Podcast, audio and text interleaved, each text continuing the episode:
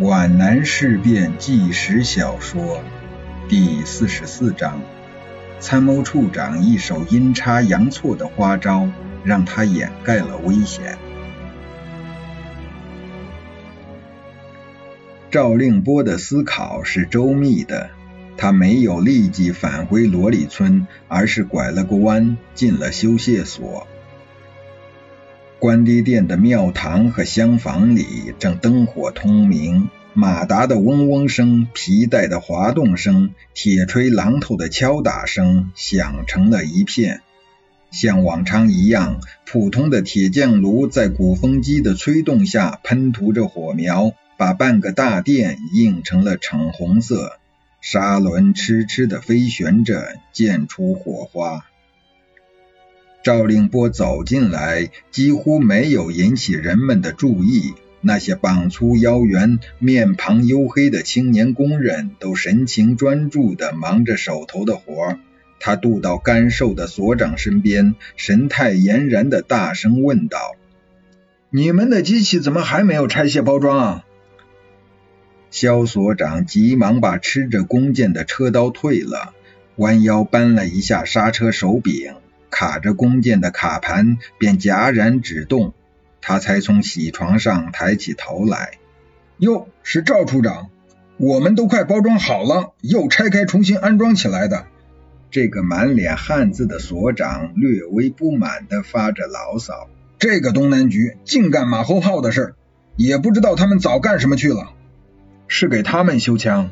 可不，一下子送来八十多只缺胳膊少腿的家伙。有的干脆连心肺都没有，怎么治啊？三天三夜也修不完，新年也过不成了。这事我知道，地方作风嘛，总是拖拖拉拉，你们也只好克服克服了。非常时期嘛。赵令波想到这是给地方干部随军北移准备的短枪，忽然很不时宜的想到了郑芳雪。他能随军北移吗？这些修理中的短枪，哪一支属于他呢？他有些失神了。来，赵处长，抽根烟。肖所长用油污的手向衣袋里摸索。哦，抽我的。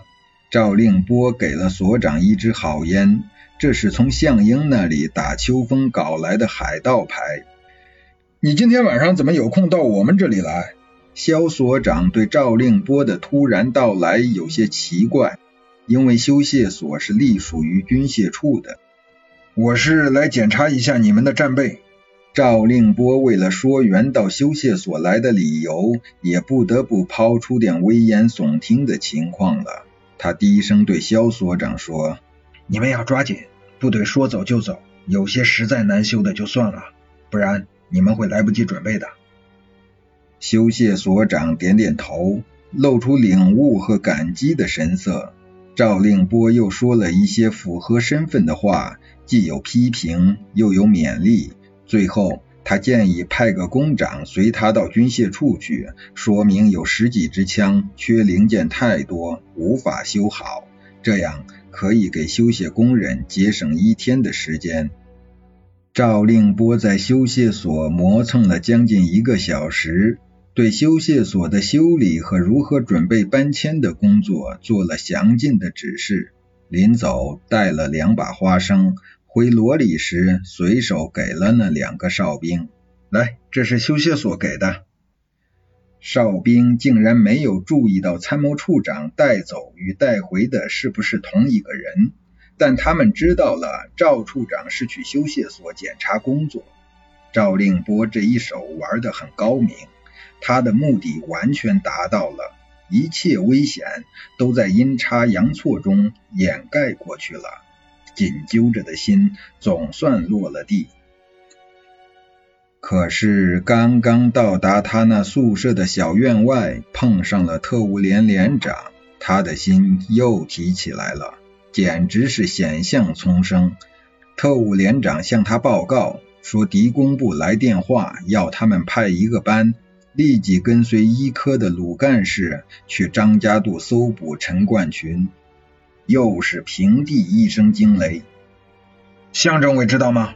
赵令波用夸张了的严肃口吻来掩饰他的慌张，他的眼前似乎出现了陈冠群、陈嘉庆、周佩林、文苑一起落网的情景。那张行进路线图也落在精明干练的鲁干事手里。刚刚开始沉潜下去的危机感，又猛然揪住了他的心。不行，他绝不能让这种情况发生。我不知道，特务连长隐隐感到赵处长的烦乱。你叫鲁干事来见我，这可是非常重大的事情。赵令波回到了宿舍，心砰砰的跳着。正在特务连挑选人员、指导搜捕人员换装的鲁干事跑步来见赵令波。参谋处长甘冒横加干涉的恶名，也要拖延时间。他一边问询鲁干事是奉谁的指示采取这样影响大局的行动，一面想象着文苑的行程。总兵站张站长提供了新的情况，直接报告了军长。因为已经找到了他们从事特务活动的许多证据，我们可以用搜捕杀害郑大中凶手的名义。鲁干事回答的有些急躁，没有表示出下级对上级应有的敬意。如果找不到真凭实据呢？那不就被动了吗？赵令波有些愠怒，其实是心慌。我们可以当做是一次误会，就说亲眼看到凶手逃到他们家里去了，我把带头搜捕的班长训斥一顿，向他们当面道歉就是了。这种办法人人会做。鲁干事显示出保卫人员特有的精细与聪明。赵处长，你知道，搜捕是越快越好，一旦走漏风声，就前功尽弃了。他隐约的觉出这位处长在从中作梗，便表现出青年人那种敢做敢当的闯劲，准备承担责任。他杀人在先，我们搜查在后，处分我就是了。但他的话还不够强硬，那是因为他还不太清楚这次下令搜捕的背景到底是哪位军首长的意思，是叶挺、袁国平还是项英？这样严重的事情，我一定要亲自请示向政委。小动作可以捅娄子。走，我带你去见向政委。赵令波做出被鲁干事的傲慢激怒了的样子，并指示特务连长向搜捕人员交代政策，等待政委新的指示。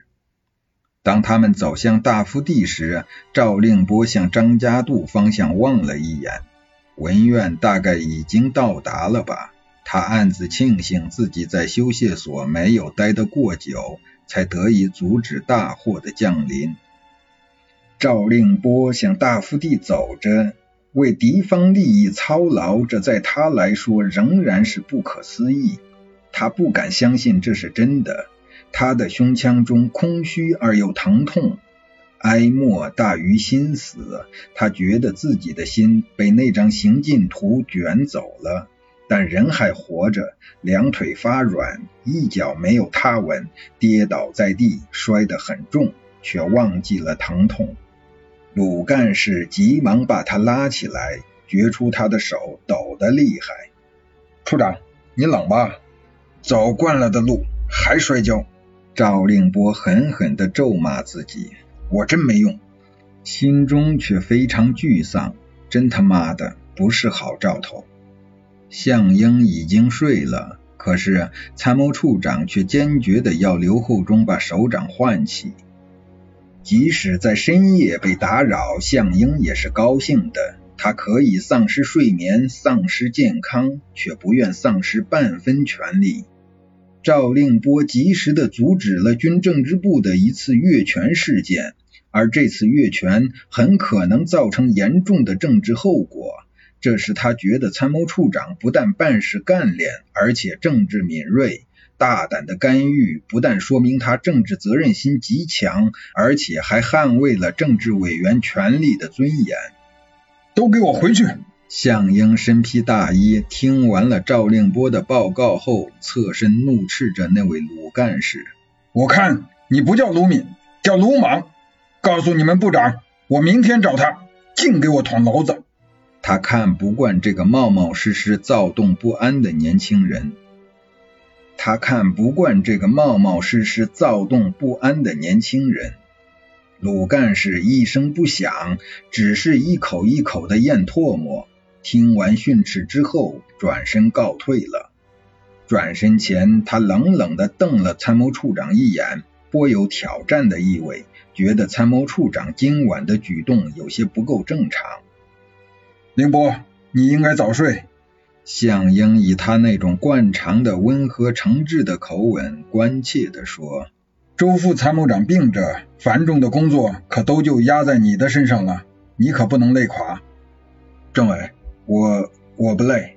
赵令波抬起头，一触到政委那信赖和依重的目光，立刻又将头低下去了。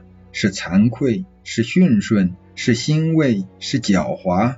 他什么感情都有，唯独没有向英此时认定的那种感情，忠诚和谦逊。我看你脸色不好啊！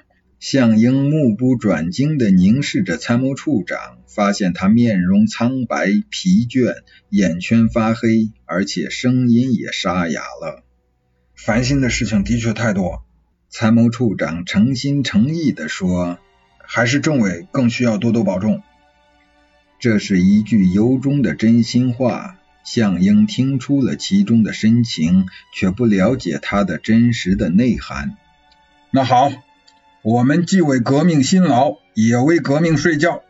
向英和赵令波紧紧的握手，似乎感谢参谋处长给自己带来了愉快。赵令波从向英的寝室回到自己的宿舍，合衣躺在床上，干了一件危害革命的大事之后，他失眠了，不是因为恐惧，而是因为兴奋。他觉得这一仗打得很漂亮，不仅顺利的度过了险关，而且大有收获。他获得了双方的信任。事物之微妙，变化多样，大概无过于人的心思了。此时，赵令波揪过棉被，盖着身子，把双手拢在脑后，仰脸躺在床上，想入非非。他看到周佩林接到他画的地图时，那媚人的笑容。他又回到了码头镇的那个秋夜，像放电影似的把那些珍贵的画面在脑幕上又重映了一遍。周佩林小姐出生在无锡的一个开明士绅家里。他们曾经设想双双结为伉俪之后解甲归田，终老林泉山水，去过那种世外桃源似的日子，神仙似的生活。赵令波没有到过无锡，但他知道那里有个太湖，有个梅园和梨园。他看见一对情侣从梅园香雪海中踏着落花走向湖滨，登上一只彩船。向清波粼粼的湖水深处荡去，窃窃私语，欢声笑谑和湖水一起荡向远方。那不是传说中的范蠡和西施在五里湖里出没遨游，那是赵令波和周佩林小姐沉浸在人生最大的幸福之中。在这个时候，川北贫瘠的山沟里低矮的茅屋中。有一个衣衫褴褛的黄脸婆子，还有两个瘦骨嶙峋的小孩，在他面前闪现了一下，在迷迷蒙蒙的浓雾中，还没有看得真切，就消失了，消失到遥远的地平线下面去了。赵令波久久地沉浸在无比兴奋的遐想里，他很奇怪。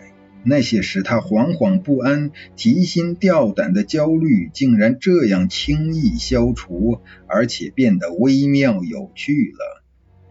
虽然还是吉凶难料，但绝不会大祸临头。他要开始一种崭新的生活了。可是这种遐想很不完美。在周佩林那漂亮的、风姿卓越的形象之上，又叠印上一个更为妩媚姣好的面庞，这就是郑芳雪。她现在在哪儿呢？去交涉随军转移，不会立即有结果的。陈冠群不会饶恕他的，说不定这时他已经像他堂叔郑大中那样倒在血泊中了，那真可惜了。后面的思绪杂乱起来，像没有剪接过的电影镜头。林志超、叶挺、卢敏都在他的脑幕上乱翻，给他的遐思蒙上了一层暗影。有哪些蛛丝马迹落在他的眼里了呢？他变得现实起来。如果把文苑来访、哨兵所见、修械所知行、阻止搜捕联系起来，可是这些都是单个音符，只要无人把它们连接起来，就成不了乐谱，就形不成声调。部队行动在即，谁也顾不上了。有道是。浑水里面好摸鱼，揪起来的心又放下了。他仍然不能安睡，他的胸腔里似乎有鬼胎和良心两个摔跤手在翻滚，在嘶喊，在哀嚎。